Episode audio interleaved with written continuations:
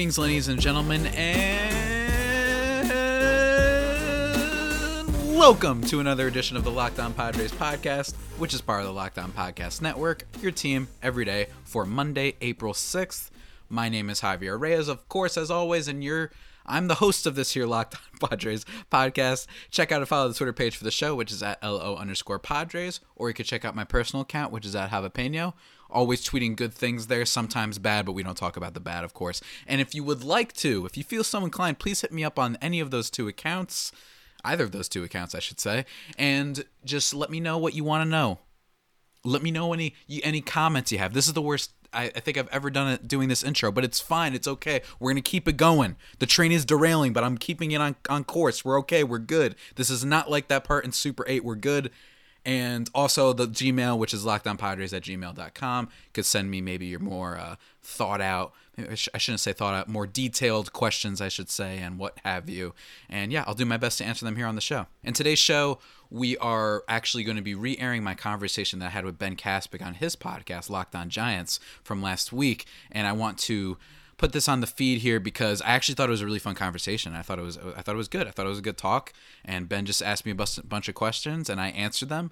There may or may not have been a moment when I had a little bit of a breakdown when being reminded of Eric Hosmer's uh, contract details, but it's okay. We made it through the podcast and whatnot. And then I believe tomorrow we're going to air part two, either tomorrow or Thursday, depending on how I'm how I'm feeling. Depending depending on how I want to tease you guys along and what have you. But uh, we'll see how that pans out. Probably gonna air it tomorrow because I got some stuff that I have to do today and tomorrow, so I want to make it a little bit easier for myself. So yeah, without further ado, guys, here is my talk with Ben of Locked On Giants. I hope you guys enjoy. What were your expectations for the Padres coming into 2020? And then how does the fact that the season might be shortened or canceled kind of influence those expectations?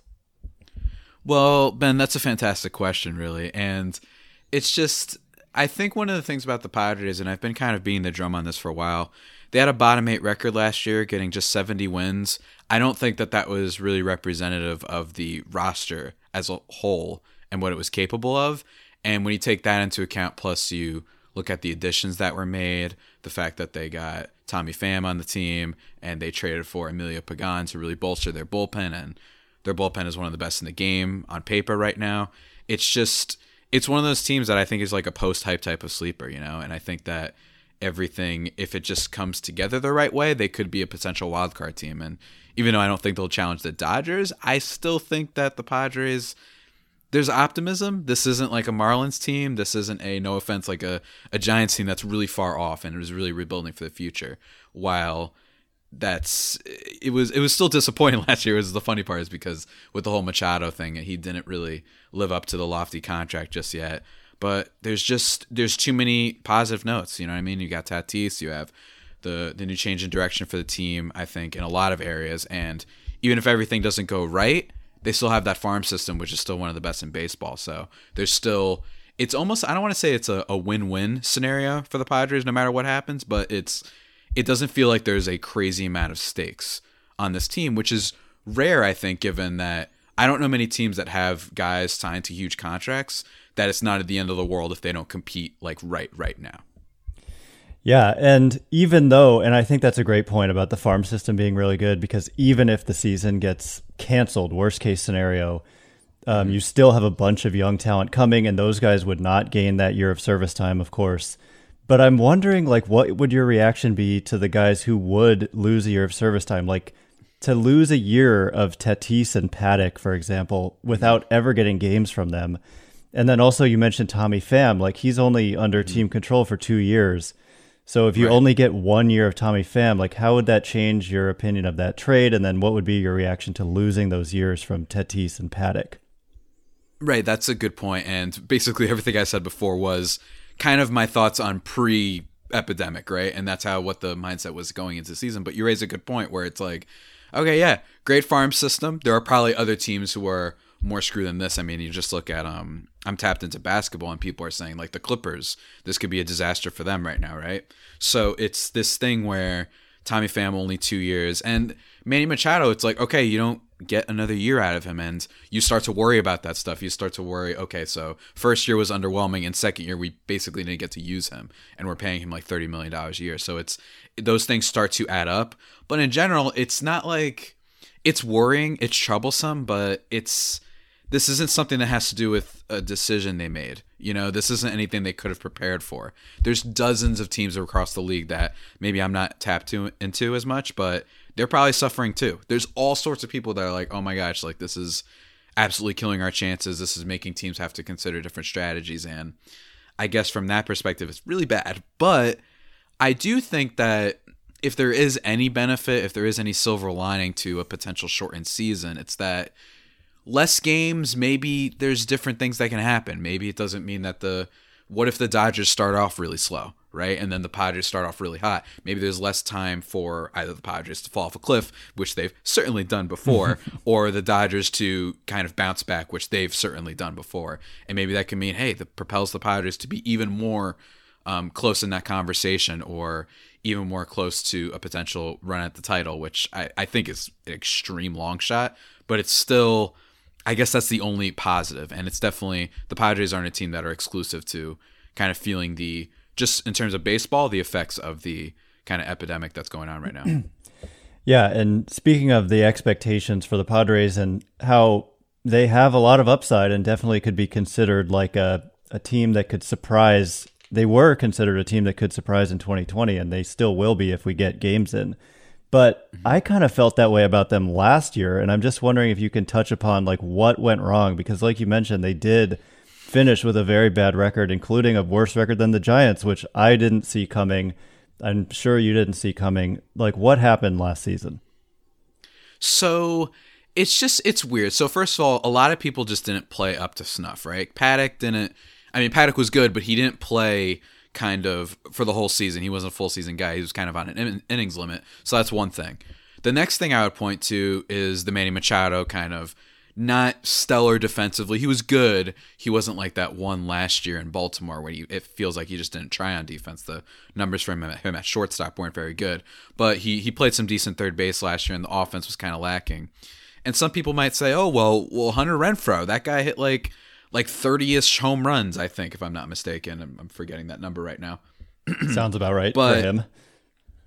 Yeah, but those were kind of like empty stats, and I did enjoy. There was they showed at the um, the MLB opening day at home thing, they showed the great um, Diamondbacks, or I'm sorry, the great Padres comeback against the Rockies, where Renfroe just crushed like three home runs in that game. And if you only watched that game, you'd be like, oh my God, this is the best player in the league.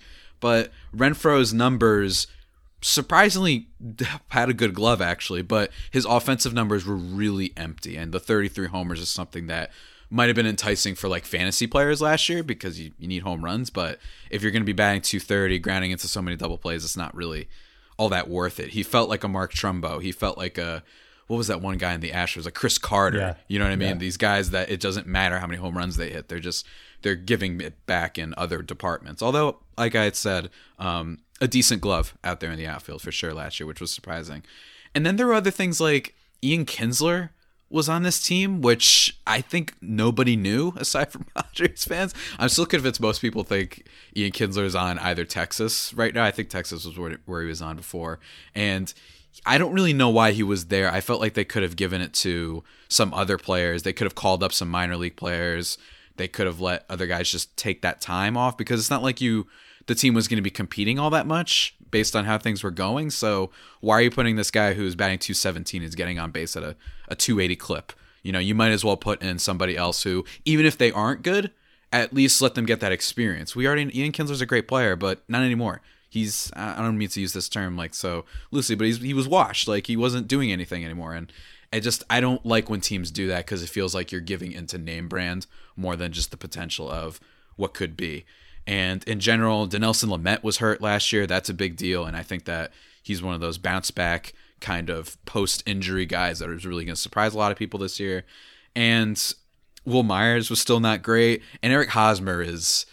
hmm, how do I how do I put it about Eric Hosmer? See, Wil Myers is kind of the one I feel like that gets a lot of flack from the from us us Padre people. I can't speak on all behalf of all Padres fans. I'm not as tapped in, but for me, the Myers thing is like it's understandable a little bit. You know, like oh, he was doing good. He hit had like a, a 250-ish season, right? And he he hit like 28 homers, 28 steals, which are kind of fantasy numbers, but still it's like okay, he's like 27 when he does that. All right, cool. Maybe he's finally going to capitalize on that rookie of the year status he had back in Tampa, right?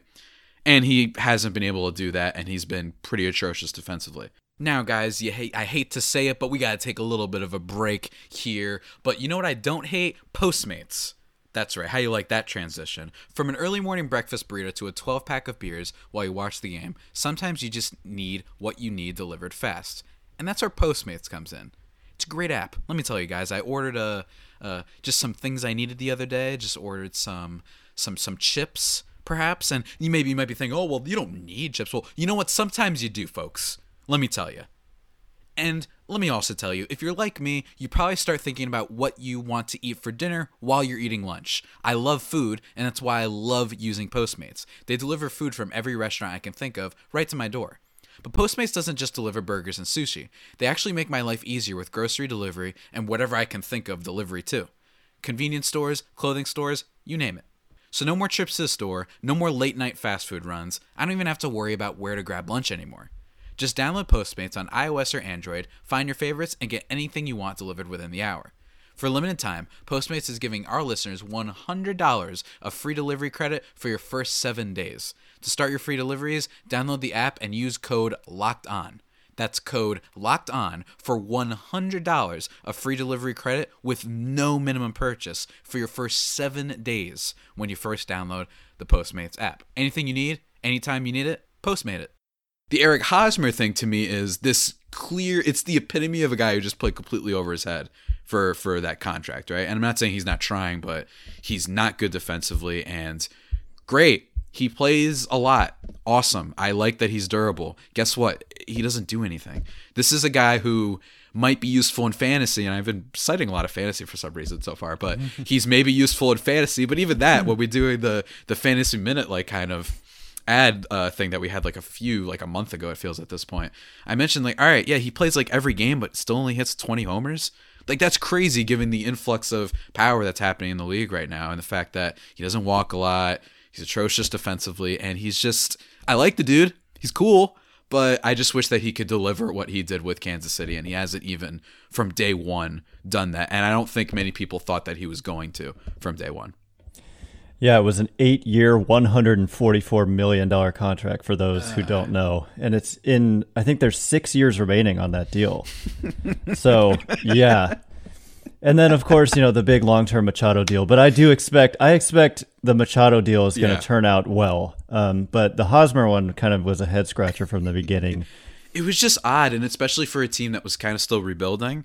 Yeah, it was weird because I, I talk about this a lot, but AJ Preller is weird, man. Like as a GM, I like him. He's kind of a gunslinger, and then he's rebuilding, and all of a sudden he's signing Eric Hosmer to the team. Maybe he's thought that, all right, this is one building block. Then I'm going to go out and get Harper or Machado next year, right? Which is what I assume every GM was thinking when that offseason hit. And then he had those years where they had Justin Upton and Craig Kimbrel and Matt Kemp for some reason. They were all fine, but it's weird. And then what's even weirder to think about is he still has a farm system. That's what's so crazy about the Padres, despite some of the mistakes and you could say ill-advised signings they've had. They're not in this like toxic situation where they need to just dump contracts. You know what I mean? That's they true. can still kind of hope for it and they can still be like, well, we've got Mackenzie Gore probably coming up this year, so don't worry about the potential fallout of these guys and Luis Campusano and and others that can really help the team a bunch in the future if things don't turn out well. And then you have Fernando Tatis, who's just a, a delight in basically every sense of the word. And guys, gonna cut it off there. That is the end of part one of my conversation with Ben. Really hope you enjoyed it because I know I really enjoyed recording it. It was our second time actually talking to each other, and I actually thought it was really cool. And I think that he asked me a lot of good questions, and I hopefully answered them in a way that was either entertaining or informative or both. Who knows? So also guys for the rest of the week for plans tomorrow i'm gonna do the i just decided in the middle of recording this i'm gonna send out the part two of my podcast with ben and then on wednesday on Wednesday, we're actually talking with Jenna Garcia of Locked On Rockies for the first time. Yes, I know I've been I've been talking about it so much and that it hasn't been we've been trying to set it up. Well, it happened, ladies and gentlemen, it happened, and you're gonna get part one of that on Wednesday had a blast talking to her, I must say, and I think you guys are gonna tell based on our energy and just it was just a super fun pod, both both in funny ways and entertaining ways, and also informative ways, and really just talking some Rocky stuff and Nolan Arenado and the trade stuff and where the Rockies projected and just everything. It was really fun, free flowing conversation. So I hope you guys look forward to that. But that about does it for today's edition of the Locked On Padres podcast, the only pod that may be better than the Padres themselves. Remember to subscribe to the podcast wherever you get your podcasts from follow the show or myself on Twitter. And until next time, stay safe and, of course, stay faithful, my Friar Faithful homies. Take care.